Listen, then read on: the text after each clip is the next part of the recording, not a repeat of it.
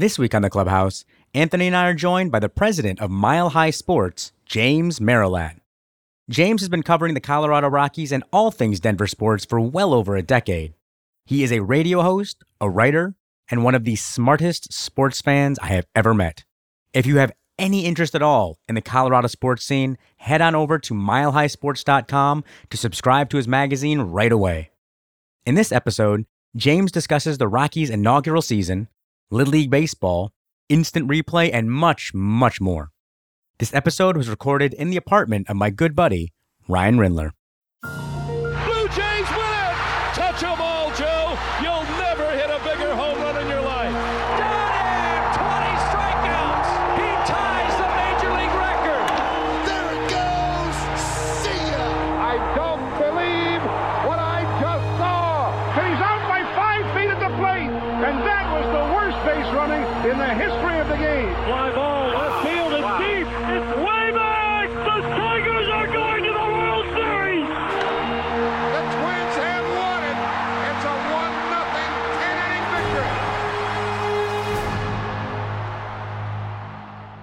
Welcome to the show, everybody. It is a wonderful day for baseball.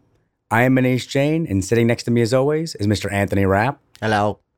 Our guest today, I'm very excited about our guest today. Our guest today is the president of Mile High Sports, a die-hard Rockies fan. Yeah, I'm putting that out Yeah, there. I don't know. I'm You putting that can't out be there. No, but that. quiet until I introduce you, please. quiet. You have to just sit here and listen to You this. didn't tell me the rules.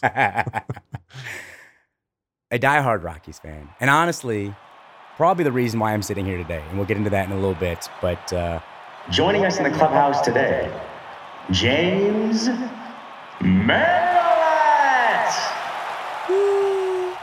big crowd Huge, huge, exactly, huge applause. noise. So James and uh, his his partner Doug are honestly they you know just a little bit of backstory. They are the reason why my sports career kind of took off the way that it did.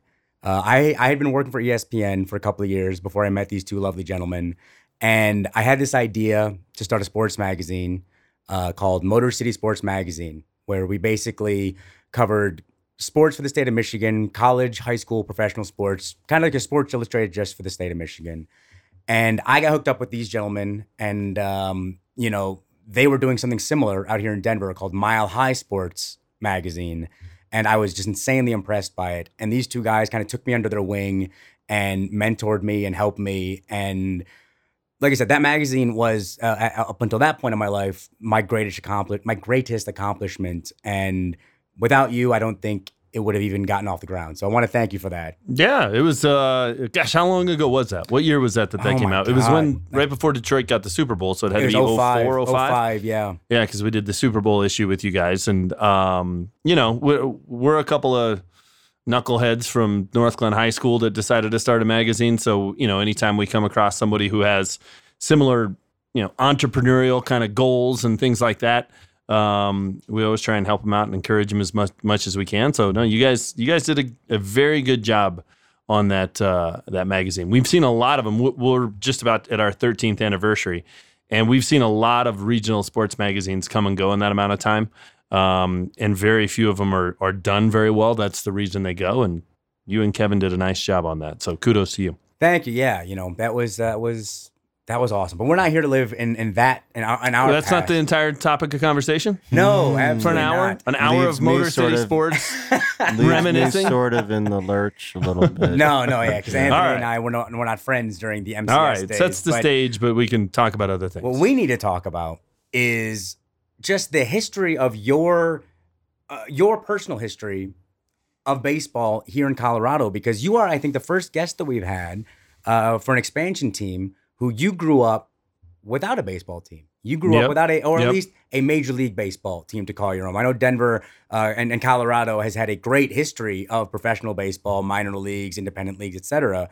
But as far as an official major league baseball squad, you didn't have one until 1993. Yeah, I was I was 20 years old by the time we had baseball, almost 20 years old. So, you know, we grew up going to Denver Bears games, Denver Zephyr games, you know, minor league team, American Association teams that played at Mile High Stadium. So they played in a 75,000 seat stadium oh and you'd get 2,500 people there, which Mile High Stadium or started as Bears Stadium. It was originally a minor league baseball stadium that they added onto and made it a, a football stadium. So um, it, it, you know, there was no reason for them to move other than the fact that it was way too big of a ballpark for them eventually. And were they Um, farm teams or were they just totally Yeah, independent? no, they were farm teams. They were farm teams for uh, the Expos for a while. So we saw like Tim Raines come through here. Uh, they were farm team for the Brewers for a while. Um, and I think even maybe back when I was, right, you know, too young to go, I think they were a Yankee farm team back in the day. Oh, really? Um, so th- th- we we saw a lot of good players come through here from a minor league level, but my recollection as a kid was always getting teased by teams that were looking for new stadium deals, and they always threatened to come to Denver. That's what we were. We were the pawn to try and get you know a better deal, and it was and and they wound up not getting a better stadium. So I don't know why they didn't move here, but the, the Oakland A's were always the team that was going to move here. Uh, So they- Oakland has been talking about leaving for that long. oh, Oakland's yeah. constant. Every year they threaten to leave, which It's is why I been never believe nonstop. it. Yeah. It's been nonstop. and and there was a, a local billionaire at the I, I think he was a billionaire, probably would be nowadays, named Marvin Davis, who was constantly going to buy a team and bring him here. The Giants were a team they talked about at one point, but the A's was that in kept- '91? Uh, it was probably more in the 80s because Okay. we, we got the we, we were awarded the expansion team probably in 91 and then it started in 93 Okay. course field opened in 95 so throughout the late 80s um, they, they were always talking about bringing a team here. And you know because denver was a good a good sports town. Obviously the broncos had a long sellout streak. Uh, the nuggets were very well supported but we didn't have a hockey team at that point. It was just those two teams. Um, but it was like any sport they moved here during the 80s was hugely popular. The Denver Dynamite was the arena football team in year one of the Arena Football League, and they won the championship and they sold out every game. The Denver Gold was a USFL team that packed the house and actually had the first USFL championship game here in Denver uh, with the Michigan Panthers involved in it. Um, and, and so it, it- you know, it was it was something that we always thought we were going to get a team, but we never had one. So we would get to go to the minor league games for two reasons. One, if you had perfect attendance in elementary school, you got a pair of Bears tickets. That was always exciting. And then they had a Fourth of July game with fireworks, and it was always a, it was always a sellout. So there'd be seventy five thousand people there to watch fireworks. Oh, that's cool. That's um, awesome. which was really cool. So I grew up a Mets fan, believe it or not. How? Um, That was No, so I'm not- no, quick. I'm just- no. That was just very quick. It's a very good question. There was no reason for it. And it, this is a typical stupid like reason why a kid becomes a fan kind of thing. But you remember those little like newspapery things you would get in school to order books? Yeah, yeah, yeah. The scholastic books or whatever. Absolutely. Every time one of those would come out, I would order every sports book that was on there. I was just a sports nerd. And in 1983, the baseball one that came out had Darryl Strawberry on the cover. And the Mets were orange and blue. I'm a huge Ah, Bronco fan. I'm Yeah. like, that's my team. And so I caught them right on the upswing with, you know, Strawberry and Gooden and those young teams. And they brought on Keith Hernandez. So I was a Mets fan and a, a you know, I don't know how diehard you can be at 12 or 13 years old. But I remember moping around the house during game six of the 86 World Series and watching that sitting on the floor in front of the couch with my mom and dad, just, you know, living and dying with every pitch and jumping up and down when the ball went through Bill Buckner's legs. So Yeah. I was a baseball fan. I just didn't have a, a local team to root for, so I had to find one. But in in those days, how were you keeping up with the Mets on a daily basis? Newspaper. Only newspaper. Yeah, right? yeah, yeah. So you know, you it, it, it's you know, I guess it's been almost thirty years now, or back when I became a fan, it was thirty years ago. So it doesn't seem that long ago, but it's kind of back then was no different than you know you'll hear like Larry King talking about growing up in Brooklyn and being a Dodgers fan. Like that's kind of how I had to follow the Mets too. You know, there really wasn't uh, sports talk radio. Obviously, it was pre-internet. Um, so it would be checking box scores every every Well, morning. I remember everyone had to do that. I mean, Anthony and I have discussed how he really his baseball fandom, you know, came a little bit later in life, where he liked baseball, but really his the the the, the uh, intensity kind of came in the internet age. And for me, I also, you know, I grew up a giant sports nerd, and you know, I do think that's one thing that Denver and Detroit have very, very similar sports mindsets, where it is just if it's a sport, people are watching Yep, it. It yep. does not matter what level or anything. Just people really appreciate athletic uh, achievement. And I remember being, I remember being, you know, a a four, five, six, seven year old kid and having to check the box scores if the Tigers are on the West Coast, and you'd have to wait a full day basically to find out how they did because you know for, I was too young to stay up to the to the Because there was a local broadcast, though, right? You could have watched mm, no, it. Not really. absolutely not. No. they didn't There broadcast wasn't? every game. No, not at all. You No. could- I mean, there were radio broadcasts and whatnot, Right. but a lot of those, if done on the West Coast, little kid, Yeah, sure. not staying up till midnight. Sure. And I'd have to wait, and then they'd miss the deadline, so they wouldn't be able to print the box Yeah. score. So you'd have to wait a full day sometimes to find out what they did. Which you know, once again, it seems so just unbelievable now. Now that we've got you know. As we're driving down the, the country here, going to ballparks, we're streaming games live Yep, and listening yep. to them. But uh, I, I do believe that that kind of instills a different type of, of passion and love because you have to go so far out of your way to do it. So I think that's how it's easy to become a Met fan, a crazy Met fan, because you have to work that much harder to be able to follow them, whatever, 3,000 miles away. Yeah, it, it really was back when the the sportscast on the ten o'clock news mattered. 'Cause Yes. you had to wait and see what the scores were. Exactly. And it was part of the reason why being a Mets fan was good because here by ten o'clock, most of the games in the East Coast were done, so I would actually get scores. See, and, that's and- awesome. and that would help. Whereas if you were rooting for a West Coast team, you know, there's a lot of people here that are Dodger fans or Giant fans. The two, well, three big teams that, that people rooted for here: the Royals because they were the closest team. Uh, the Cardinals, Closest? yeah, the Cardinals. West Coast funny. is spread out, man. The Cardinals were there are a lot of Cardinal fans here, and, and back when I was a kid, they actually the Denver Post took a, a poll, and it was what team do you want us to cover like it's the local team, and it, it came down to the Cubs. That was the other team that everybody follows. A lot of people follow here: Cubs, Cardinals, and Royals, and the and the Cardinals won out. Sure. So for a season, and I don't remember if it was the Denver Post or Rocky Mountain News, but for a season they had a beat writer, and they covered that team just like it was a local team. so the Cardinals actually allowed a Denver beat writer to come. Yep. And that's really Yep. kind of cool. So every day you would get the the recap of the game, just like you know they were the the, the home team um, or the local team. So it, it was kind of cool, and that was it was before the Rockies, but it was probably after they announced that we were getting an expansion team. So it was sort of like the Denver Post way of saying, "Here's how it's going to be when we cover a team." That's cool. And they probably used it, you know, in hindsight, looking back at it, as a way to train their people how to do it yeah. um, you know, to how, are we going to cover a team 162 times a year? You know, they're used to the Broncos 16, 16 games a season and, and and that kind of thing. So, you know, there there were quirky little things growing up in a in a town that didn't have Major League Baseball um, that that you had to do in order to be a fan. But you know, I mean, I I grew up playing baseball. I, I played it more than I I played any other sport. Um, What you know, position? There you go. I was going to ask. uh, I was a middle infielder, so I either played shortstop or second base. Uh, Um, I like it. And my, my grandpa was a uh, he grew up in Nebraska and played you know Legion baseball. Um, so I got it from that side of the family where you know it was out playing catch in the backyard with grandpa back before I could do you know much else other than stand up and throw the ball. Um, so that that in, that instilled a lot of that. I mean, he was a really good ball player back you know in the World War II days. Um, so I grew up a fan of the game of playing the game. Um, and then kind of had to latch onto a way of being a fan of, of Major League Baseball. So I mean, you you referenced how Denver kind of became they you know they, they were always the the threat. You know, hey, we're gonna move to Denver. So as a as a baseball fan, as you're sitting there, do you did did, did you get yourself? Was it Charlie Brown with the football? At a certain point, did you stop getting excited or stop like when when they actually did say, hey?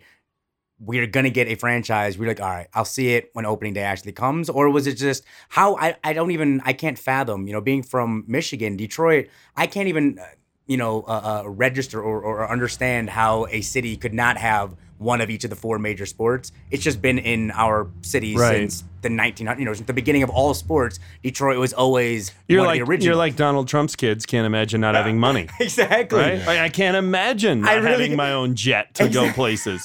It'd be weird. You're right. It is that I feel very lucky. I feel Embarrassment very- of riches It in really Detroit, is. apparently. Well, from the college to the professional level, they, you know, Michigan's the winningest college football team of all time. yeah, yeah, Red- yeah. Okay, we're talking about baseball. We're I'm talking just- about baseball. I'm we're talking just about baseball. saying. We're talking about baseball. It was a little Charlie Brownish, but see, you know, they, they announced the the the team in '91 roughly. So I was 18 years old. So prior to that, you know, when you're a kid, you don't know you're being duped by people who are trying to just get a better lease or get a better deal. You think it's real. Yeah. So as a kid, I always thought it was, yeah, we're gonna get Major League Baseball, and you know, my parents and my grandparents and everybody probably could see right through it and know, eh, yeah, I know what's gonna happen here and how this is gonna go down. But we got excited every time. You know, we we thought that was gonna be our our team. Yeah. Um, so I, I don't remember being too pained when it never happened, and I also don't remember being smart enough to be skeptical of it. I think we always thought it was going to happen. When, and when they did announce the franchise, at what point between that and when you knew it was going to be called the Colorado Rockies, or you know, Yeah, the, uh, you know, there was a th- there was one of those things where they did contests to name the team. Uh, I w- I didn't love the Rockies name because we had a we had an NHL team named the Colorado Rockies. They're now the New Jersey Devils, so they weren't they weren't gone that long before we decided, oh, let's name our baseball team the same thing as the NHL team we couldn't support. I agree, it's weird. It was it was weird. Um, and, and you know, I just think it's a it's an inanimate. ob- I mean, it's just silly. It's a what's the mascot? It, a Well, big bunch no of mountains. mascot is your dinosaur It- with it- the weird fruity pebbles. They have Anthony's not a fan. Of, they have this garbage logo that they haven't changed since 1993 that looks like 1993 clip art. You know, it's just it's it's just bad. It's just a lot of it that's bad. Um, and the name is one of those one of those things. Well, so here's the thing that we were trying to figure out last night, and I don't know why it, it's not something I've looked into before, but why purple? Is And purple black. why? Purple well, well, and black. Yeah. black, but why purple though? Because purple is Purple Mountain Majesty. That's why. There, I mm-hmm. knew. See, I knew it was a reason like that. I knew it was some weird Colorado Denver reason because like it doesn't.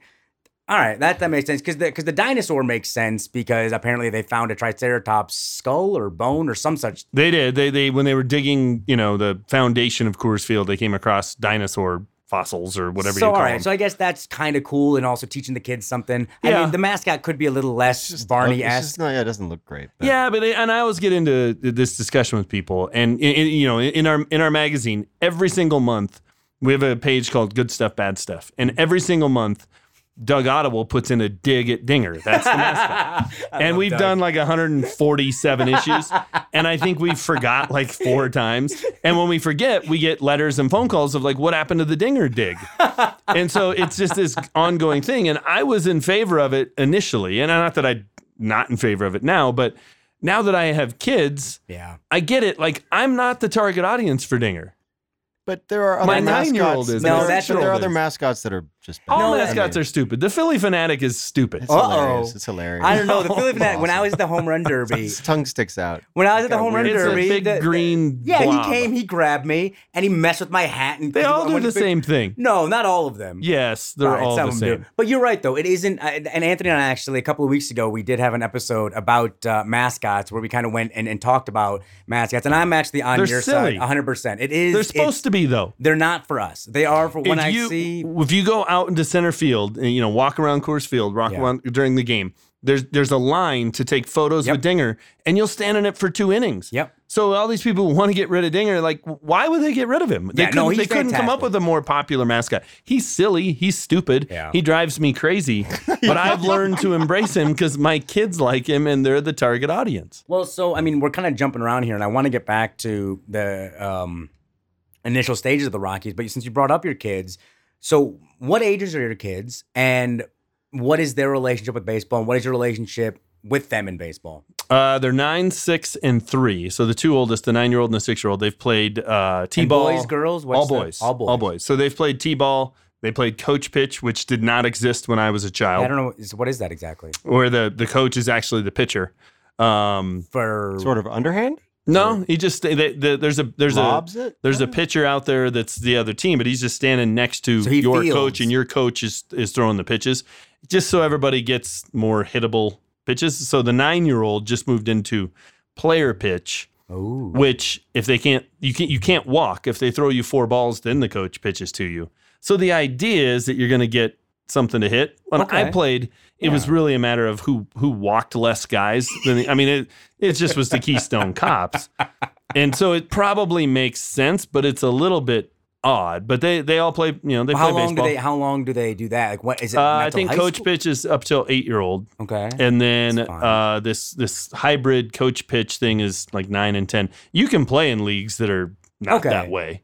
And then, and Um, are they that's- keeping that's score? typical to Because the one thing that, I, that, that Mm. yeah, they're not keeping score. We all do. The Of parents course, all do. The but kids all officially- do. It's Officially, not there is official. no score, and No. so there are no standings. There are no. Nope. See, I, which that really bums me which out. Which is silly. I'll tell you that that one of Don't my. you think kids need to learn about winning and losing? I'll tell you Yeah, this. definitely. My and I'm sorry, Anthony. This is not specifically baseball, but it is athletic. Uh, it's about keeping score. But eh, my one of my most vivid memories as a kid is of being on my AYSO soccer team. And we were at the championship game, and we had, I was not the star of that team. There was a kid, I won't name him, but uh, we'll just call him Joe. Joe was the star of our uh, soccer team. It came down to PKs, came down to penalty kicks. So it's like, oh, Joe, we got this. We're about to hoist the championship trophy. We're the best.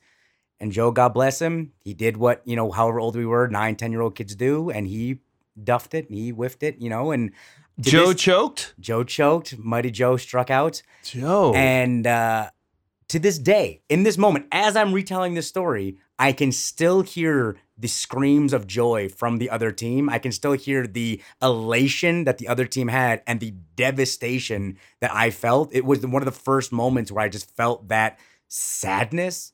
But I carry that with me to this day, and it's one of the most profound things. It kind of teaching me, all right, well, next year let's come back and get it. Next year, you know, let's come back and win it's it, it taught me so much. And, and as a team we all went to have a pizza party afterwards and we kind of commiserated and we all made sure that joe wasn't sad And, you know? We, it was just it was cool to have that that that you know something positive come out of something so negative. Well, and and I, and I think typically the kids deal with it pretty well. I, I- I think it's an overreaction to the crazy helicopter parents out there. okay. Uh, because the parents just freak out if you're, you know, I, I've got a friend who who coaches a team down on the other side of town, and and, and it's a more serious league, and he's got, you know, parents calling him saying, "Hey, I don't know that I want to have my kid be a part of this losing culture," oh and they're one and two. It's like we're three games into the year, Wow. and they're seven. okay yeah that's So- ridiculous So that's, the reason why it, it has moved to this other extreme of like, well, we're just not going to keep score at all. I mean, it's a it's a typical overreaction to to things. sure Um, and so yeah, it becomes it becomes kind of silly, but you know the kids tend to deal with it pretty well. I I miss the fact like you know for me, I remember Toby. Toby was the kid that went to bat and stood there with the bat on his shoulder Yeah. and kind of leaned over and watched. And Toby didn't swing the bat all season long. Toby only got on base if the ball hit him. and like so I still remember that from when I was, you know, seven, eight, nine years old. I think Toby was on my team every year. of course Uh, and you wonder why is Toby's parents forcing him to come play? Toby doesn't want to be playing Um, baseball Wow. But he played Toby's right field every every game, and course. you know Could he, he field just- it all? No, no that's why you stick him in right field the If ball he- ain't going out if there they hit it to Toby, it was, and that, that- it's part of the reason you asked me what position I played. Part of the reason I played second base was if the ball went over first base or second base, You would I it. had to be the kid to go get it and throw it back in, so I had to cover for Toby. that's amazing poor Toby. See, but you remember these things because Yes. it actually mattered in terms of Toby made an out. We're keeping score here. Yeah. Toby got on base. It was a miracle. This is helping. And you know, I don't I don't know that my kids are getting those those same kind of memories because the games are just, hey, we're gonna show up, we're gonna bat around three times, and then we're gonna Yeah, it's not. get it's a not- snack. You're just. It's yeah. It, that's the, I, I don't like. I, I I see what you're saying. I guess I never thought. Seeing as I'm, you know, I, I don't have any kids myself, so I haven't really spent that much time uh, around the little league uh, diamonds in my in my older age. But I didn't think about the helicopter parents. That is oh, that's they're that's, insane. They're insane. I don't understand that. And if any of you are listening right now, stop it. If you are helicopter parents, ridic- just get off your kids. You know, That's going to be effective, Muneesh. I'm They're just going to saying listen, it's they're gonna- and they You will should- stop. They're, they're, they're They're gonna gonna change. I think gonna so. I change, think you should fundamentally change the way that you've you've thought about your entire life. Based They also my play like 80 tones. games a season now too. Yeah, with my kids don't. My kids play in the league like I played, where you play like 15. Yeah. Yeah. They play these tra- traveling teams or eight and nine Yep. year old kids playing Tommy 80 John, games. Tommy John. Yeah, Well, exactly. John, Tommy yeah, John, I mean, I got us really off track with this whole youth baseball. No, but that's No, part I- of what we talk about. We that's talk about all of it. This is what I love about it. It's it, it is you know we haven't had a lot of parents that have kids that are actively uh, in little league, and so this is this is a part of the game that you know I am a I, I desperately want more young people to be a part of baseball. And when I say young people, I mean in their teens and their twenties. And I think maybe one of the reasons why they're not is they're not getting that same ex that, that passion, that love, that devotion, that obsession. Because yeah, they're not these games they're playing. They're not. It's not real baseball. It's just hey, we're just like you said, having a little bit of fun. Yeah. and I'm not feeling connected. I'm not feeling the weight of a loss or the joy of a victory. And that's how I believe all of us got connected to the Well. I, I think they're missing out on the you know the pressure, and this sounds Yeah. funny that you want to pressure an eight nine year old kid, but the pressure of being at bat, the pressure of the fly ball coming to you, you better catch it. It just it doesn't matter. The other thing though that I've learned about baseball, having kids play it, It's like it's a complicated game. and you don't really realize it until you're trying to explain it to a six year old. Like, Sure. why is it four balls? Why is it three strikes? Why do we run that direction? I don't know. we just do. And I never remember anybody teaching it to me. Well, it's because I just nobody somehow knows. picked it up. It's be- it's one of those because once again, another thing that I love about baseball, it's I mean, we now know that Alexander Cartwright is kind of the one that is that is being credited with coming up with some of those rules back in uh, 1845 that Abner Doubleday actually had nothing to do with uh, the the invention of baseball. And so I think some of those like why is it 90 feet? Why is it uh, uh, you know why is it 90 feet between the bags? Why is it three balls, uh, four balls, three strikes, etc those were rules that I think have matured over time. You know, I think at the beginning, I don't know if you know this, but the way that they would get you out is so first of all, the pitcher would just keep throwing the ball until someone got a hit. There were no balls and strikes. And the way you got someone out was by literally throwing the ball at them. It's like wiffle ball. It really is. So you would just throw. So those rules have matured and changed over time. There were so many different independent leagues, professional leagues, Negro leagues, et cetera, that existed. That then finally we've whittled it down to this. But yeah, it's that's kind of the, the beauty of baseball is that it is. These are all they're all myths and legends and hearsay. Uh, as you mentioned, we hear it on the playgrounds and on the you know whether you're in Denver or Chicago or Michigan or wherever, we all seem to learn the same basic myths and so I kind of like that about uh, about baseball, and I don't know. Like I said, I, I think that that people call it a complicated sport, and it is a complicated sport. But I think the more that you watch the actual gameplay itself, it all makes sense. It all. I mean, if it was, if the base was ninety five feet, let's say, we wouldn't have nearly as many bang bang plays. Like it's, it's ninety feet is the perfect amount of space. You know, it just seems like no matter even when guys are getting faster, their arms are getting better, the bang bang plays are still the same. Like that's always amazing to me. If it was 85 feet or 95 feet, the game would be changed forever. I want to see him played on a 95 foot base pass just to see. I think it would be the same. You think so? I think you'd get the same number Because because then it's it's the same distance between first and third as well. Everything is the same. right. Everything's spread out. sure. I think it'd be about. I think it'd be about the same. I think it works out fine. There's nice symmetry to it. But if it was 60 feet to from the pitcher's mound to home plate instead of 60 feet six inches, wouldn't that just make life simpler?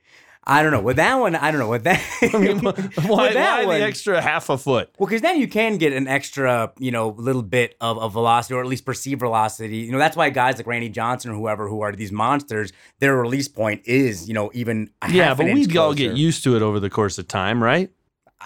I can't hit a major league fastball, so I'm not sure. Well, if, but uh, somebody would get used to it. I it's guess just it's quirky and it you know it's it's the one thing about baseball though they're they're a little too traditionalist. Okay. Baseball fans and so- baseball people and soccer people refuse to admit that maybe their game could change a little bit. The NFL and the NBA have grown in popularity so much because the sport has evolved. It's like we're not still taking the ball out of the peach basket after every hoop. you know, the 24 second shot clock, the three point line. You know, they outlawed dunking at one point and then decided to let it back in. There's there's some of those kind of things. Like you have to evolve a little bit because how many things right now are as popular as they were in 1925, right? Horse racing isn't, going to the the circus isn't, things that used to be considered really like, wow, this is big time entertainment. Sure. The only thing that's really t- stood the test of time without changing much is baseball. It really has. But it's like it's at some point, you know, as a big time fan, you worry, well, uh, are you going to hit that endpoint? Do you have to change somewhat to continue to get young Well, fans? I don't know. But we've, wait, ta- wait- we've talked here and about like I'm very much in favor of replay, and Muneesh is not.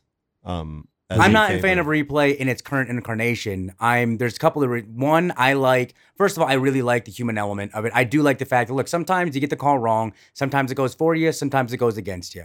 Every time it goes against you, everyone's in favor of replay. Every time it goes for you, it's like, eh, well, that's I hate baseball. replaying every sport. Thank you, It sir. doesn't make any. It, it doesn't make anything better. Like I I'll, I'll watch an NFL game, 100%. And Phil Simms will say it's incomplete. Yep. They'll go to Mike Pereira back in the Fox studio, and he'll say it's complete, and then the ref will come out and have it. It's like.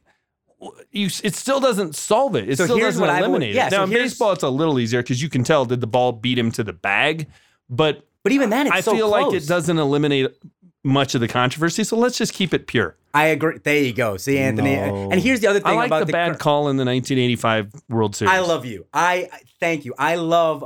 Here, who are you talking to? No, I know. We've talked about- we've talked perfect about this. game. No, we've the talked Tigers about would have had a perfect game, Yes. and that and that is something that that kills me to this day. But that He'd mo- be a little bit less famous of a AAA pitcher then. Hey, you know what? Right? hey, hey, hey, look, his his uh, uh that first base is sitting in Cooperstown. Exactly. I'll say this. He's- he's no, the- remembered the, now. other the other perfect game's first base is sitting in That's Cooperstown, not. but he can take his kids and say that was the first base. But that's I think And- that's part. It's it was really disappointing at the time, and I'm sure he's bummed about it. About it, but it it's a it's a better story because they blew agree. the call. And then the, the relationship between him and Jim Joyce was so amazing Yeah. to see how Jim Joyce Yeah. came out with tears in his eyes, and w- it, which it, it brought something so much bigger. And so for the current incarnation, so I'm with you. I want to eliminate instant replay completely. It should go. in the current incarnation, what I really don't like about it is basically the fact that it takes 15 minutes. I know I'm exaggerating. It takes three, four, five minutes. Where for me, here's the way I think it should go: the play happens. The manager has five seconds. It's I'm challenging it. I'm not challenging it. If you're not going to do that within five seconds, move on. You go, you go to New York or whatever it is. They have 30 seconds. If you can't figure it out in 30 seconds, then it was too close for the human eye to figure out to begin with. So that's just one of those plays that happen. Yeah, it's the NHL system with the central office that Yes, makes the But most it's a- sense. the, but the only thing, like in terms of fans, though, if you then have forty thousand people who in the stadium can see exactly what happened and that it got really wrong, I think that will ultimately turn a lot of people off. I really do. Oh, I don't think so. I think Mm. it's bar arguments. I think people love it because it gives you something to argue about. Sports fans love arguing. It, but it's it's like not to to mix sports too much, but it's like the Dez Bryant catch, Yes, right? I mean that absolutely. that was overturned based on that was in replay. Super Bowl. It was in the some. It was, what was it? The divisional round. division, so it was Dallas at Green Bay, and, and you know they called it a catch. It would have been first and goal from the one. They overturn it, fourth down. They you know the ball goes back to Packers. Game over.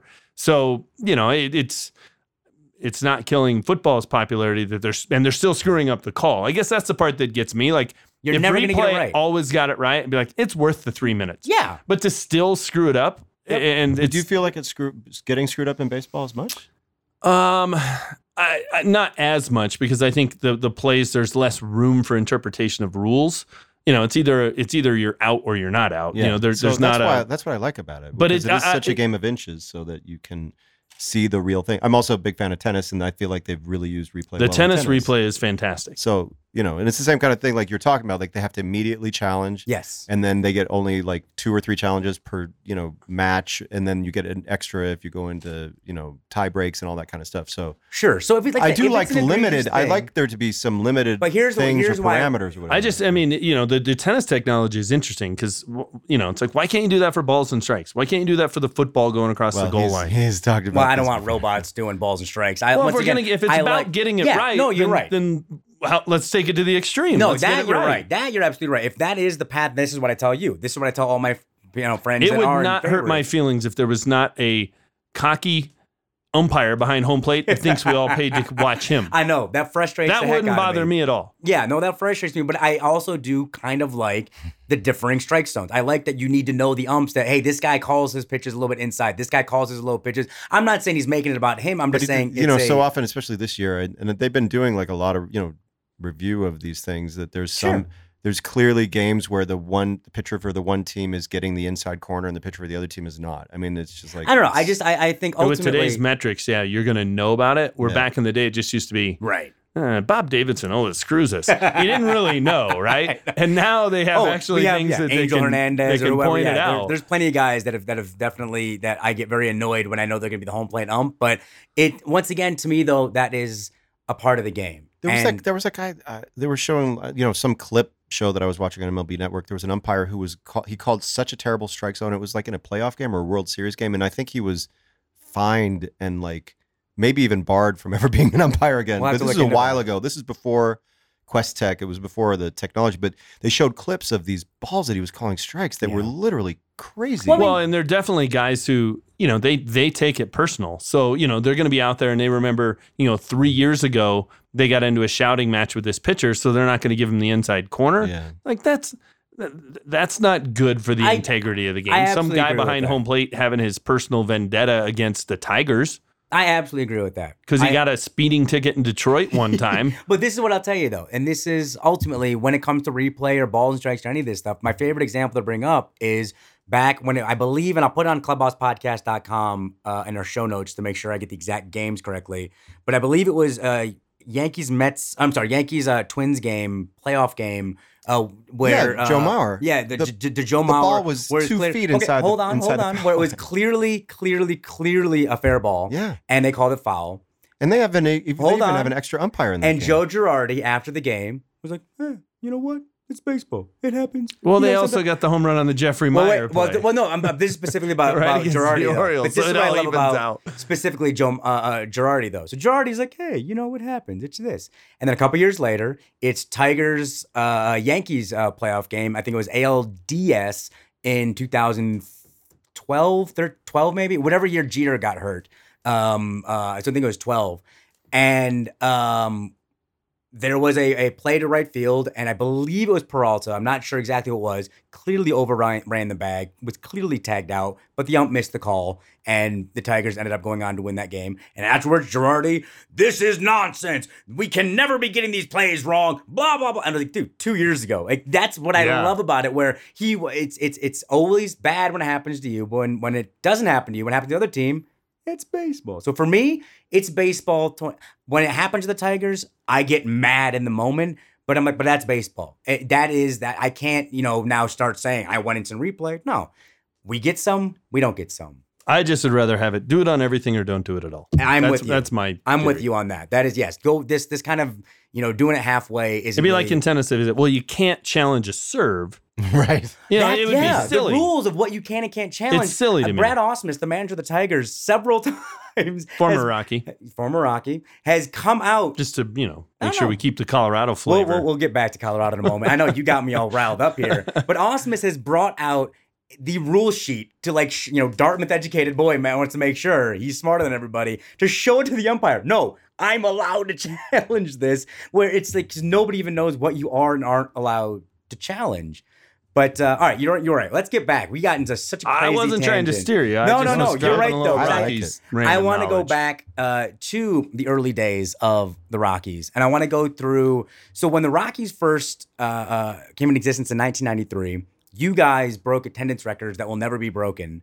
You know, uh, I think it was 70 plus thousand that that I think you averaged like some ridiculous Yeah, number. there were eighty thousand plus at the opening game. They drew more than four million people the first year, Oh my first couple years. and so uh, gracious. on on my rounding third podcast, I had interviewed uh, Bruce. Uh, oh my goodness, I'm blanking on Bruce's last Hellerstein. name. Thank you, Hellerstein. Bruce Hellerstein.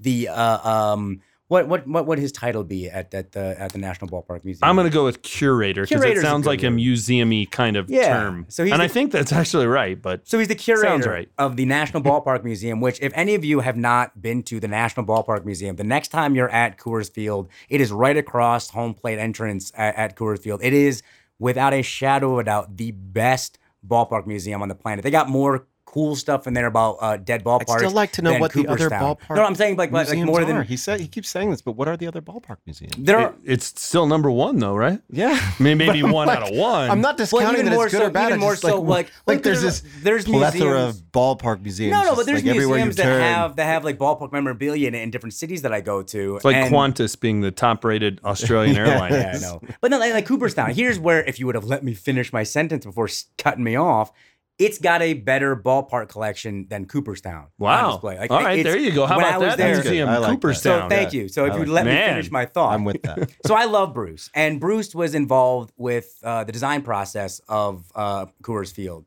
and he and I were chatting about the fact that he was bemoaning that they built it just too big. They That did. they got so excited that you know there were 70,000, 80,000 people. They were like, "Hey, it's gonna be like this forever." Yep, We're like, yep. no, no, no, no, no. You just got baseball. Let the novelty kind of wear off first before you build a whatever it was 55, 60,000 seat stadium. yeah. Because you played at Mile High Stadium in 93, 94. Yep. And then Coors was 95, correct? Yeah, so if you've been there, you know, if you look out into left field, th- there's, you know, what, 14 rows out in the pavilion. That's how right field was supposed to be as well.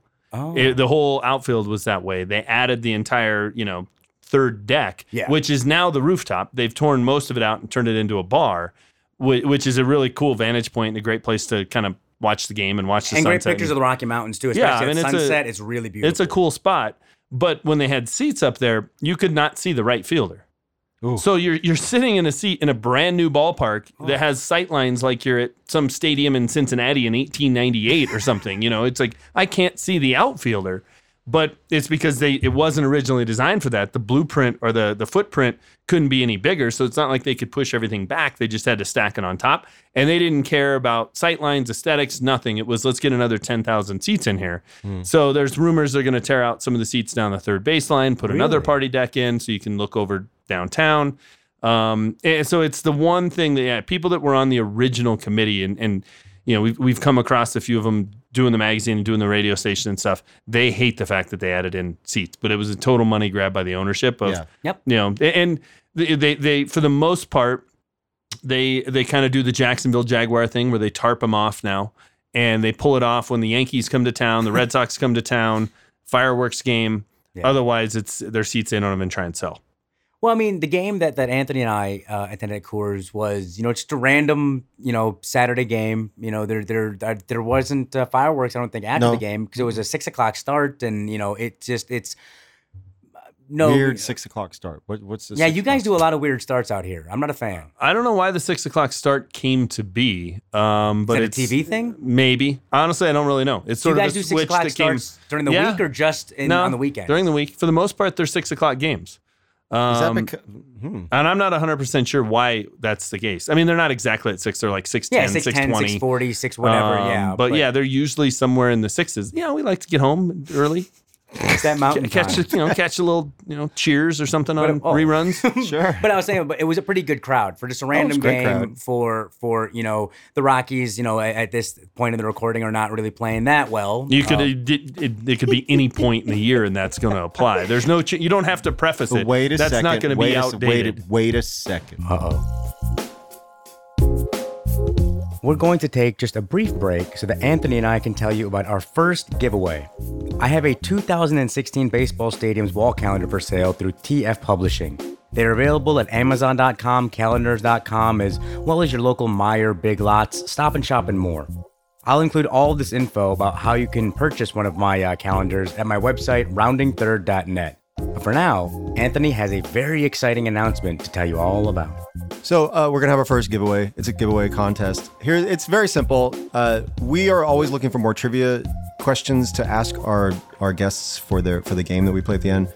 Um, so if you have any cool trivia questions about your favorite team or about any team that you love or anything, send them to us, please. At Clubhouse Podcast at gmail.com or on Twitter at Clubhouse Pod. And we will look through those. And if we wind up using one of your questions, we will give you a free signed wall calendar. And it will be signed by Muneesh, who was the photographer. He will sign the Detroit Tigers, Comerica Park picture. And I will sign the Wrigley Field picture because I am a diehard Cubs fan. So send us your questions, please, and uh, good luck. If you are a new listener to the Clubhouse podcast, welcome. For more great baseball conversations, take a look at our archives, like our chat with the official scorer of the Minnesota Twins, Stew Thornley. In this clip, Stew explains what happens when a player disagrees with his scoring decision. Back in the more stressful days, we deal through team representatives, and sometimes they would convey it rather strongly. If a player had conveyed it strongly to that person, that he wasn't happy with the call. And can't tell you exactly what was said or how it was conveyed, but I've said, I'll go talk to the player. No, no, no, we'll take care. You know, I feel I'd rather go talk to the player. If he wants to cuss me out, I'd rather I'd rather just deal directly with him than have you say I'm mad because this player cussed me out, so now I'm going to cuss you out. I, hey, let's just get it direct. And now, back to our chat with James Merilatt. Wait a second. Uh oh. So you are a fan of a team that has been in the World Series in the last 07, so. yeah. So in Yeah. the last within the last ten years, I'm a fan of a team that's not been to the World Series since 1945. I understand. I'd So rather you've, be a you've Cubs been fan. to a World Series game. You've been. You. I assume you went to. I did not. I had, No. What? Huh? I had tickets to Game Five. Uh, They got swept. I was in I was in Mexico for a wedding. I missed every single Oh. game. Didn't watch a single World Series game Oh. because there is no safer thing to do in Colorado than plan a wedding in October. You have no chance of having the World Series be a conflict except that year. So I went to the play-in game against San Diego to even get in the playoffs, which was Yeah. the greatest Did you- sporting event I've ever Yeah. been to in my did, life. Did you think that Holliday was safe? Oh, of course. Of course. uh, it was an unbelievable game. I went to Uh, a couple of the games against the Phillies, a couple of games against Arizona, including the game to clinch it to go to the World Series, and did not get to go to a World Series game. I was in um, Reagan International Airport when they In lost Game Four, coming back for it was either there or Dulles. I forget which which of the DC airports, but I was in the DC airport watching the final out of Game Four to see the World Series end. Wow. Yeah, it's kind of a bummer. Did you guys do anything cool for the magazine for that? We did the special edition. Um, yeah, so that part of it was cool. From a business standpoint, it was great. Um, and you know what? From a fan standpoint, the 21 out of 22. I mean, Rocktober was unbelievable. It was really, really a, an, an incredible time around around town. Um, Can you talk know, a little bit for the for the fans out there that might not be uh, hardcore Rockies fans? Can you just tell a little bit about uh, that stretch? Yeah, they won. Uh, what was it? Thirteen of their last fourteen regular season games. Actually, twelve of the last thirteen. They tied San Diego for the final for for the wild card spot. There was only one wild card then, so they had a play-in game uh, on October first, two thousand seven, here in Colorado. Went thirteen innings. They were down two runs going into the bottom of the thirteenth. And I'm sitting there with my wife saying, "Well, this is over. Trevor Hoffman's coming in, arguably the greatest, you know, closer of all time. This thing is done." and they, you know, kind of nickel and way, nickel and dime their way back in the game. And Matt Holliday scored the the winning run on a controversial call at home plate. No then. then they swept Philadelphia. Then they swept Arizona.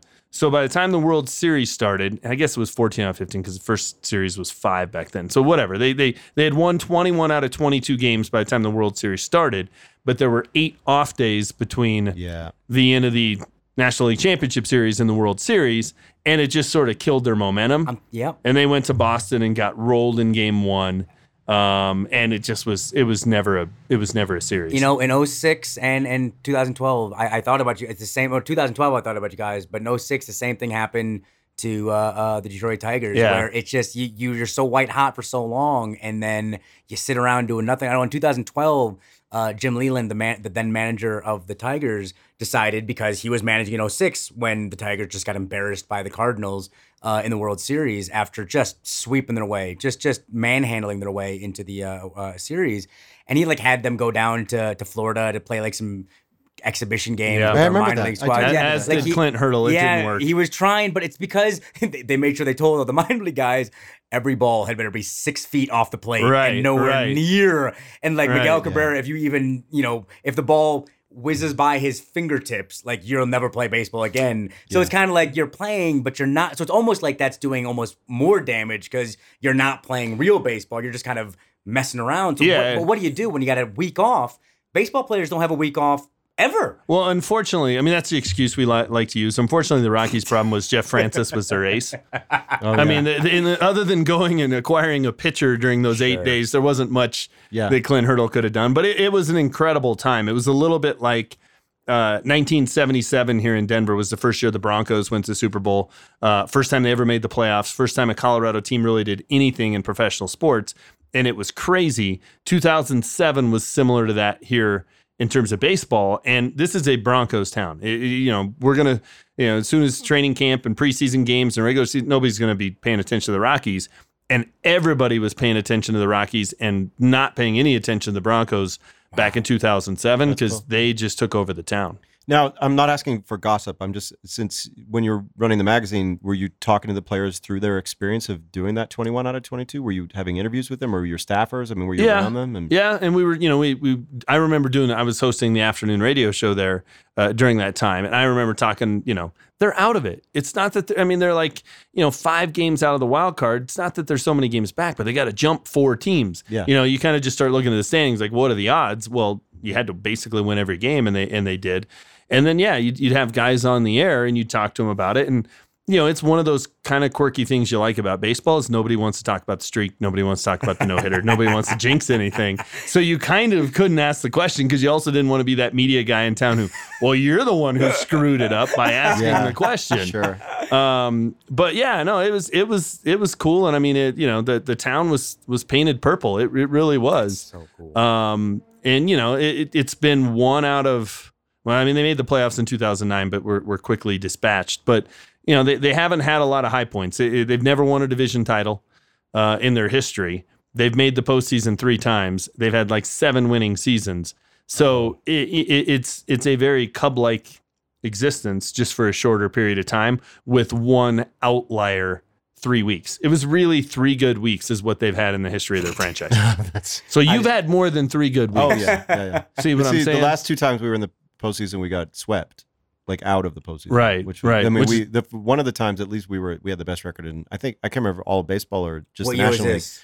Uh, it was either nineties uh, or uh, oh, 07 or 08. That was the year the guy. Did you see the documentary the guy made where he traveled around with the team the whole time and he was going to have this big fin- Oh, that one. the yes. big finish, you know, with, hey, Yeah. this is the year the Cubs are going to win the World Series. And then they get like swept out. And it's like, Yeah, "Oh, we got swept. so Well, that's that. what happened to me on my dumb on my, my 30 Stadium tour. My 30 Stadium tour was supposed to culminate with the Tigers winning the World Series. It's like, here we go. I get an end in my book. It's gonna be awesome. And, then And David not so Ortiz hit a grand slam and crushed me. Yeah. Uh, but I just also realized that I have a feeling James is gonna be our first home run.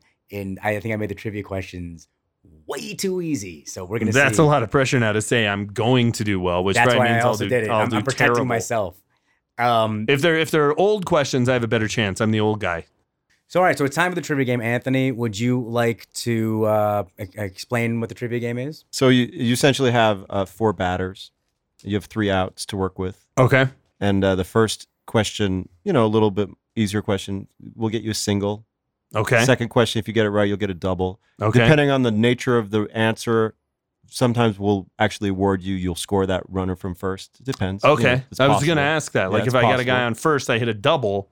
It's possible. Can I can I send him or Well, no? here's It's what's gonna happen, call? No, it depends. no, it's Okay. our call. You're the third base yeah. coach. Yeah. Well, Okay. Well, yeah, I'm we- also I'm gonna add a new wrinkle to this game. Uh oh. Where after the first base question, you have an option to steal. You don't have to steal, but if you get the answer wrong, you're out. But I will give I you. like this game because it's like real baseball. It's very complicated. Yes. Uh-huh. yes. Yeah. That's the It's beauty very of it. good. Yes. Very good. Then you then the third is a triple and the fourth is home run. So you have the you have the possibility of scoring four runs for your team. Okay. And we've been you know everybody who's been on the show has the team that they're you know that's their team. So diff- a couple different teams have had a couple runs. I don't- Two runs, yeah. two the runs, Dodgers, the Mets. So we've got a couple Yeah. of uh, squads that have had scored two runs. No one scored uh, more than two. So We thought for sure the Twins guy was Stew gonna- Thornley. So we, we interviewed thought Stew Thornley, sure. who uh, literally wrote the book on the Twins. He's the official scorer for the Twins, and he's written several books about them. Okay. So uh, I And he didn't get four He runs, did and you not. think I'm going to? well, it's also because I really made the questions hard for him. Okay, 'Cause So- we knew. because he 'cause- literally wrote the yeah. book. All right. exactly. and when I'll tell you this, home run question for him was like who led the team in balks. when I'll tell you in the this, history like I. I, I was, I stayed up last night. That so- is tough. Okay. Yeah, don't, so don't you don't ask get me any that. balk questions. You don't get any ball questions. I stayed up till 5 a.m. because trying to research these these these uh, uh, questions last night because there's literally no. You guys haven't been around long enough. The trivia questions. There just, not a lot to, There's not uh, a lot to, to ask to you. dig from. All right. But so here we go. Leading off for the Colorado Rockies, the shortstop, number nine, James Merilatt. Do I have a walk-up song? Yeah. We should start integrating that. What would your walk up song be? Oh, be? that's a lot of pressure. it is a lot I of don't pressure. You know. brought it up. I What would don't your know. walk up song be? Little LL Cool J. Mama said knock you out. Mama said knock you out. See, out. I've always wanted Mama said maybe knock you out. as a, it's a reference to The Simpsons, but I've always I feel like if The Simpsons hadn't done it, I would have liked it anyways. It's the episode where Homer is a boxer and he comes to the ring uh, to Why Can't We Be Friends? That's that's what I would Why have. can't we that's what I would just, friends? you know, That'd why good. can't we, can't you know, give me a nice be pitch to hit. You know, I like it. I like it. All right, so here we go. You are you're in the box. You're you're digging in. Okay. Who was the Rockies' first manager? Don Baylor. All right. That Got a guy former on. Cubs, former Cubs guy. Yeah. So you got a guy on. Now you have the opportunity to steal. So I'm going to read the question to you. Okay. And you can decide if you want to steal. If you want to oh, steal, I great. get to know what the, what the pitch is before I decide to steal. All You're right. stealing signs as well. Okay. All right. So here we He go. didn't. He didn't clear. Don this Baylor came rule back as their hitting coach too, and got fired after leading Carlos Gonzalez to the uh, batting Batting title. title? Yeah. Yeah, he's gonna get a home run. Uh, here's your option to steal. Can you name every manager in Rocky's history? You know, that doesn't mean order, but just every manager.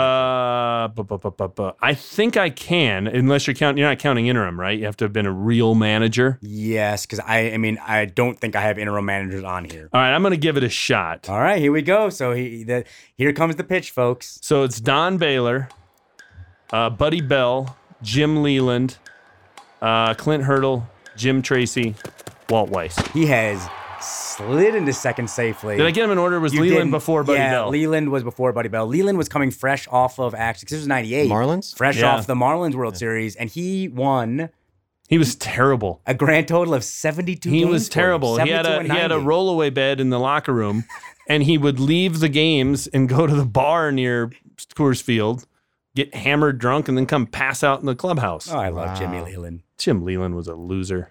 Jim Leyland took my Detroit is- Tigers to the this promised is land. Jim your Leyland double? took the money and This is ran. your double. I don't remember what my And then I double he- was. could. I'm not a Rockies fan, and I could answer this. Then he quit on the Rockies. But anyhow, oh, though the double's easy. I got a guy on oh, second. This is going to score boy. one. Yeah.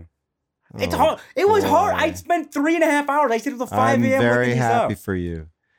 Who was the first pitcher to throw a no hitter for the Rockies? Well, it's the only pitcher to throw a no hitter for the Colorado Rockies. That'd be Ubaldo Jimenez. Yes. There's been one no hitter at Coors Field pitched, and it was not pitched by a Rockies pitcher. The Ubaldo's was in Atlanta Was it against Homer Bailey. No, Who no? Hideo oh. Nomo. Oh, and there was like seven people there because the game had was like a three hour rain delay and you know it was one of those rainstorms that rolled in like 20 minutes before the game so most people just turned around and went home and so it was like nobody in the park the game started at 8.40 or something like that he went out and pitched a no-hitter Yep.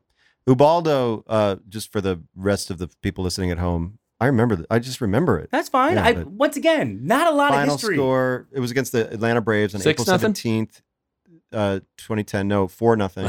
he threw 128 pitches, walked six, which is quite a few for a no hitter. he was great that year he started 15 and 1 uh, 15 did, and one. did not Wow. get to 20 wins he had 19 wins he pitched nine shutout innings in the final game of the season they lost one nothing at st louis in 10 Sounds like Jon Lester's. Like, could this you year. get him a little bit of help? It's a great year, though. Great year. I once again, I I'm this is the third. I thought maybe. So I got one run in. I can drive got- this guy in from you second can- with yes. my triple. Yes. This one is. I thought maybe this one would get you because it's. well, it's- here's the thing: you're going to get to redeem the the the lifeblood of the Colorado Rockies on our show. All right. right, you will, good. You will overtake all other teams. I most could likely. miss every question from here on out. I don't want to get cocky here at all. Here we go. Which Colorado Rocky was replaced by Peyton Manning as a starter for the University of Tennessee football team?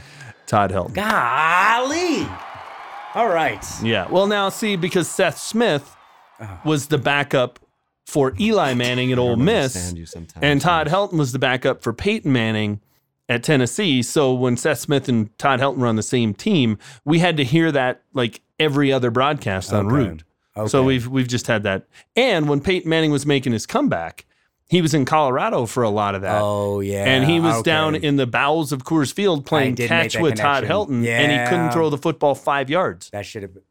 You got you got two you got two runs in. Okay. This is the this home is, run. This is a home run. All I right. feel like this one's hard. so I've I think it's tied for the I feel like record, you've right? tied you for have the the record, but I record. feel Can I like steal this, home? No, No, Why? and you can't. And there's no dribblers. There's no sack flies. You got to hit I got this thing that out guy of the on park. third. I want to just get him in. You got you got nobody out. Nobody out. exactly. Yeah, All but you got to this do is is it. make This is the contact. game. You're This is the swinging for game. the fences, baby. Only that's it. Man, All right. Bad Who baseball was- move swinging for the fences. Sorry, True. go ahead. It's true. Go ahead. It's true. It's you're playing in Coors Field. That's a good point. You just- if it'll I can't get a the home run infield. here, Yeah. I should just go home. Who was the Rockies' number one pick in the expansion draft of 1992? David Nied. I'm going to throw my headphones across the window. That was That's because I that had was the- that was hit into the Rocky Mountains in the distance. That- that was like I had the I have a Need for. Speed T-shirt with Need spelled uh, N I E D. David Nied. Okay, I have a question. Could you name? could you name? I don't have the answer. Could you name the top three home run uh, leaders in Rockies history? Uh, probably. I mean, I could probably get. Let's try. probably- it. I It's- could it's probably gotta be- couple. I know. It's got to be Dante Bichette, Andres Galarraga, and Larry Walker. Larry Walker, no, yeah. Maybe Helton- Helton might yeah, be in I there. think because. Galarragas, because he got he uh, most of his. He wasn't here were- long enough? Yeah, he wasn't here long enough.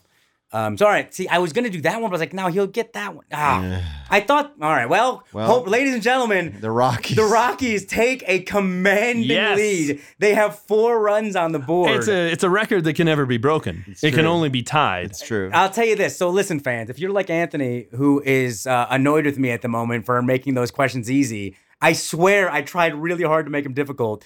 Please email me at clubhousepodcast at gmail.com. I don't care who your team is. We're going to try and cover all 30 teams. Give me some trivia because Google is the worst for trying to find trivia. Can I give you a good piece of Rockies trivia? Okay. yes, why don't you give it? I should have called you first. No, I, said I, don't, I wasn't knocking your trivia. yeah. Um, the last non-pitcher to get a win in a game was a Rocky. Can you name? Wait, hold on, hold on. The last non-pitcher to get a win. So the last position player to register a win. Yeah, was that'd be a, that'd be a better way to say it. It's okay. Last position player. Uh, I was there for this game. Was no, it Todd Helton? No. I don't know. Brent Mayne. He was the catcher, and he came in in an extra inning game funny. against the Braves and got the win. He You know got Chipper outs he got? Jones. Ah, he got all three in the in whatever inning it was. It was like the twelfth inning, and he got Chipper Jones to ground out to short or third to get the last out of the game. I bet Chipper Hall of Jones Famer. was really mad at him. Yeah, Andres Galarraga was playing for the Braves, got kicked out. There was a big bench clearing brawl. Then there was a rain delay. Wow. Yeah, pretty well. like See, that was yeah. Just the, there's a little bit of just for the little tidbit of info about David Nied. Um, was swiped away from the Atlanta Braves organization as the number one pick in the 1992 expansion draft and was hailed as a steal. Arm troubles kept him from ever realizing his potential, however, plus, you know, pitching at Coors Field before the humidor. uh, he lasted five years and ended his career with a record of 17 and 18 with a 5.06 ERA. That is That was your first. that pick. is Not not, good. good. That's a probably a top ten Rockies pitcher of all time. well, so I have a question for you. What do you think? So the Rockies every year, I always feel like, oh man, they've got some guys on the field. They've got obviously. I mean, you're never out of it here. You always put together a little bit of a run. I feel like April and May and June, I always see the Rockies somewhere near the top of the standings. Then you just fall apart. So I know when the Tigers were going through their decades of futility, free agents just didn't want to come to Detroit. And so I can imagine for Colorado, free agent pitchers really don't want to come to Colorado. Do you have any? What do you think Colorado needs to do to try and and and do you need to overpay? Do you need to promise things? Like how do you how can you bring a team together that can actually you know win a couple of games you know over the course of a season? Well, for one thing, they need to stop talking about how you can't win at Coors Field if you're a pitcher, how it just wears you out. I mean, it becomes a self fulfilling prophecy. If the organization is talking about it, yeah, Yeah, I, I mean, you know, we go back to the beginning of the podcast. I grew up here watching minor league baseball. Nobody ever talked about the altitude. Now you get a lot less attention when you're minor league baseball, but nobody ever talked about it. There's a lot of good high school pitchers who come from here. Roy Halladay's from here. He's from Arvada West. He's, you know, 10 miles from where we're sitting right now is where he played high school baseball. That was never an issue. So I, I've never heard this before. And then all of a sudden it becomes this big problem at Coors Field. Now, part of it is they adjusted the ballpark for it. So they have this huge outfield. So the first thing I would do is I would move the, the fences in and make the walls higher. So you wouldn't have these huge gaps in the outfield that make doubles just. Uh, that's the problem at Coors Field more than the home runs is the extra base hits. The gaps are so big that you just you get a lot of doubles, you get a lot of singles that fall in front of guys because they're playing deep. Where if you built, you know, a green monster esque, and it wouldn't need to be that tall, but essentially made the fence double height all the way around. Like out in right field, they have the out of town scoreboard. Yeah, but that's Yeah. where Make that's that where height- yesterday in the game, Todd Frazier kind of went blink, and it didn't seem off the bat it didn't like it was sound gonna- like it. Didn't look like and, it. then Yeah. it, and it just sailed just- it right over the out of town just- scoreboard. and you're still gonna. I mean, obviously, Yeah, you'll still get you'll still get plenty of home runs, but it, it's a lot of the problem with Rockies pitchers are they're so fearful of giving up extra base hits and just giving up hits in general because so many things get in there that they try and be to be too precise and they walk guy after guy after guy after guy. Jorge De La Rosa has been very successful pitching here. And he just goes out and pitches. Yeah. He, he doesn't, and it sounds simple. He doesn't go out and overthink it. But they signed Mike Hampton and Denny Neagle to big time um, free agent contracts in like 2001. Both were busts, and they haven't gone out and spent big money on a pitcher since.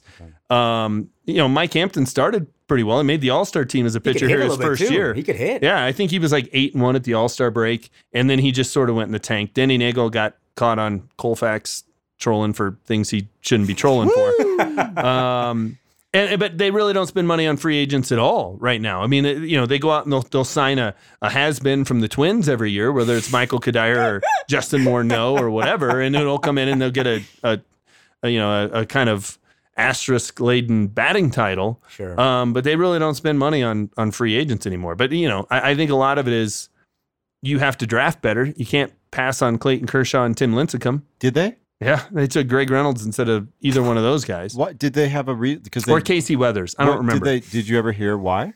uh, they didn't like Lincecum's motion. They didn't think he would, you know, Of course. be able to keep doing that year after year after year. Uh, they just have drafted really, really poorly. Um, So is that on the scouts? Is that on the management? Is that on the what? Who? I think who it's you- a little bit on their development Oh. program, their development system. You know, they they they're, they're very good at developing positional players. I mean, Nolan Arenado is a great third oh, he's baseman. fantastic. Troy to watch. Tulowitzki's Yeah, a great shortstop. Yeah, Um, you know, they've developed some guys, and when they've traded for players, I mean, they, they traded Matt Holliday for, and in that deal, they got Carlos Gonzalez, who t- has turned out to be a very good player. So, and he wasn't when they got him from Oakland, he was a prospect. And, so they, they've been good on that front. They just can't develop pitchers. They can't at all. And it's it's essentially been the same front office for 17 years. I mean, Dan O'Dowd quit this last offseason. They didn't interview anybody else. They promoted his number two guy who'd been there for 10 years. Might as well just be the same guy. Right. Sure. Um, you know, whereas you look at a team like Houston, they went and got a guy who had had success in St. Louis, kept the right password, And then they did some other things. And but look, I mean, I mean, the Cardinals did some other things against them. I should say. They That's were what I meant. really, That's what I really- meant. That's what I meant. I meant that. they were I meant. really, really bad though. Yeah. But they had this plan. This is what we're going to do. The Rockies just are kind of continually in this. We I don't really the big stink, problem, yeah. but we aren't very good. You got to break know. it all down to put it back Yeah, up. That's and the it's- problem. You can't just be perpetually mediocre. But when you're drawing two and a half million people, you know, because no they want to come out Well, I think and that's what watch happened with Wrigley for a while. I think with Wrigley, that's that's what happened for a long time, where it was like, look, we're selling out, so who cares? Why Right, Yeah. spend right. more money when we're going to make the same money? You know, we'll lose money if we try to bring in more players. So Yeah. it's, I get that. Do you think that the the uh, Tulowitzki not being ever traded? Do you think that's real? I don't think they're going to trade him because I, So- I, I think there are too many people in the stands wearing a Tulo shirt Yeah. and a Tulo jersey. He's he's a star. People will come down. I mean, Todd Helton. You know, I don't think Todd Helton wanted the pressure of playing in New York or Boston or someplace where they would rip him for turning into a singles hitter and playing first base and earning 119 million dollars since his last All Star appearance. I mean, that wouldn't fly in any other market. Nobody here gives him any any grief about it. So I think he wanted to stay here, and the team wanted to keep him here because people wanted to go out and watch Todd get to go see Todd. Now they get to go see Tulo. They're not going to get rid of him. And, the the Monforts give a get a little bit of a bad rap for being cheap. Their payroll is middle of the pack. It's 100 million bucks. It's more than the Mets. So I mean, it's Sure. you know, it's not bad. Well, the Mets Problem are is, awful. 49 million dollars of it is tied up in three guys: Yeah. Cargo, Tulo, and De La Rosa. So if all three of those guys don't have career years, or one of them gets hurt, which all of them have been hurt, you're counting on a bunch of guys. They're mean, mean or median, I never remember. But their mean is the league minimum. Right. the guy in the middle of their payroll is making the league minimum. Half their roster makes That's the league the league minimum. So that's more than half of it. That's the problem with the way they the way they spend their money. It's not what they spend; it's how they spend it. Well, I'll tell you, we're recording this. Uh, the trade deadline is is looming, and and every year, you know, Tulo's name. Every year, Tulo's name is out there. So by the time you're all listening to this, you will know whether or not he's a Rocky or not. I think you are comfortable going on record saying that it ain't. He's I don't not think they're going to trade him. And I, you know what? I, I I wouldn't trade him because I don't think you're going to get good value. That's what I was going to say. What are you going to get back from at this point? and they're not going to whatever they would get. They're not going to develop. When they traded Ubaldo Jimenez, they traded Ubaldo Jimenez to the Indians. Yeah. They got Alex White and Drew Pomeranz, two guys who went four and thirteen and four and fourteen during their careers with the Rockies. They got a catcher who hit 211 during a half a season, and then they got a, a knuckleballer or something who never made it out of double A. That's what they got for Ubaldo Jimenez. None of those four guys are still here. So it's like, what's the point? yeah. If that's what you're going to get, Well, all right. Well, let's let's uh, take a little bit of a detour here because I feel like it, and it is. I think what I'm hearing is, as a Rockies fan, there's a lot of just frustration. There's just a lot of it could be so much better and it isn't. So let's think of a happy thought. What we like to ask our guests is kind of if there is that that quintessential moment in your life, that that that memory that you have. It doesn't have to be about being at a game or watching a game or any. It's just the moment in your life where you say, "This is why I love baseball. This is why I'm a baseball fan. This is why." Just your favorite baseball memory. Um, geez. All right, I, I probably have two. Um, one was when I was a kid playing little league baseball. Um, I made a, the All Star team, so I was playing for the Northglenn All Stars, and I, you know, I wasn't good enough to play in most of the games. I was the bench player on the All Star team, but I got to bat, um, in, you know, in the last inning of one of the games, and you know the kid threw a curveball, which we never saw curveballs, and I hit it and I hit it out. And so I remember rounding first base and seeing my dad sprinting down the third base line to go get the baseball. Yeah. So that was cool. Yeah. You know, like that when you're nine year old kid, like, hey, that's pretty cool. I made dad proud. So that was that was really cool. And then in 1997, uh, my grandpa, who was the the Legion baseball player, he had he was you know dying of of cancer. He had bone marrow cancer or some, some of some sort. Um, but he and I went to a ball game at Coors Field. And you know, my grandma took really good care of him and wouldn't let him eat anything he wasn't supposed to do, and all these kind of things. And grandpa that day at the ballpark had the two hot dogs loaded with hmm. kraut and pepper and onions, two beers. I don't think I ever saw my grandpa drink in his life. So we're eating hot dogs and drinking beer, and he was just sort of in that I don't give a crap. I'm at the ball game with my 24 year old grandson, and you know I've been dealing with chemo and dealing with all this crap. And for three hours, we got to put that, and especially he got to put that um, in the in, in the background. And so I don't remember who they played. Don't remember if they won or lost. I can remember being in, up in the third level concourse though, buying the hot dogs and, and buying the beers and just standing there, you know, enjoying the moment. So those would probably be my two baseball memories. Thank you for that. You made me cry, man. That's did your grandpa ever get a chance to to kind of see what you blossomed into as far as your your your journalistic career and kind of how much you've because you've had a pretty big impact on the local sports scene here. You know, you and Doug uh, are are uh, major media members here in in this this city where you've influenced a lot. You know, and and I think that that's that's that's a pretty powerful thing. You know, the connection that you have with your fans here in the Mile High City is is is pretty nice. Uh, yeah, it's have- it's been cool. I mean, we grew up here being fans of, of the local teams. You know, I went to Bronco games with my grandpa, so he helped instill. He and my grandma, uh, my other my grandma on my dad's side, helped instill a lot of that passion. And unfortunately, both of them passed away before I, I got into it. But you know, not to get overly deep, I'd I'd like to think they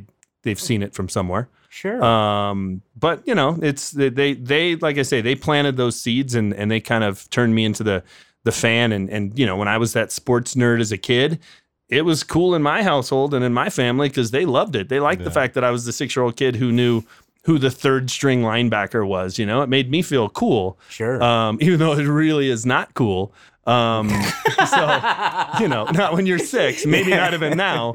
Um, so yeah, I mean, I, I, you know, hopefully they were proud enough at that at that point. Yeah, Well, thank you very much for hanging with us. Yeah, this has been. It was fun. I I, I kind of want to talk to you a lot longer, but you know we gotta. well, There's never enough time. There's never enough time on these shows, so we're just gonna have. you'll be to- back through town again. Yeah, well, definitely. I'll definitely be back through town just because I really do love Coors Field. This gentleman will be back here pretty soon, actually. So it's it's Denver's a really really fun town. You know, it's it's. I had uh, I was t- telling Anthony and and Rindler while we were going to the game yesterday that I mean I was here so much when we were doing the magazine. I was Yeah. flying here very regularly, and I had some of the most fun times ever. I, mean, I almost bought a place here. Like I, I loved it here. That I was like, you know what, I may as well just buy a condo or something because I really do dig dig Denver, and uh, those memories of mine from wow ten years ago now. Which Hard to believe. good lord, that Getting up there. seems Not a kid crazy. anymore, Yeah. Well, on this podcast, I'm still a kid. You you two are the old men. It's true.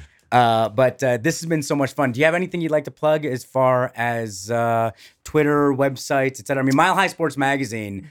Uh, I will just say, everybody out there, if you're a fan of Denver sports, if you, I mean, you, you, you probably are already, but if you haven't subscribed to Mile High Sports Magazine, do it immediately. I'll make sure to put a nice, easy link on clubhousepodcast.com where you can click and subscribe because it's one of the most beautiful looking books um, that I've ever seen. It's better than ESPN, the magazine, Sports Illustrated. As far as just, it's a gorgeous looking book. Uh, I mean, we aped a lot of the design from ours. Like we, we, I'll admit it, we flat out stole a bunch of your. We all do. We yeah, all do. Just because we was steal it from Esquire, so I wouldn't worry about it. But you know, check it out, milehighsports.com or on Twitter at milehighsports. I would give you my Twitter handle, but then you just have to listen to me rant and rave during Bronco games, and nobody likes that. All right. Well, thank you once again, and uh, yeah, I think that's going to do it for us. So, Anthony, thank you. Thank you, Muneesh. Thank you, Muneesh. Thank you, Muneesh. All right, let me end the show now. We will see you next time here in the clubhouse. The home base for the Clubhouse podcast is the Bergino Baseball Clubhouse located at 67 East 11th Street in New York City. Seriously, folks, this is without a doubt my favorite baseball spot in the country. From the baseball inspired artwork on the walls to the one of a kind memorabilia for sale and the amazing baseball fans that are just hanging out on the bleachers inside the store, this place is the best. If you can't make it into Bergino's in person, please visit Bergino.com and pick up a gift for your father, your mother, your brother, your sister, really anybody in your life, or even just yourself. If you can make it in, make sure you mention the podcast and you'll get a free bag tag with any purchase. You can follow Anthony and I individually at Rounding Third MJ for me and at Albino Kid for Anthony. Thank you so much for listening. Have an awesome week.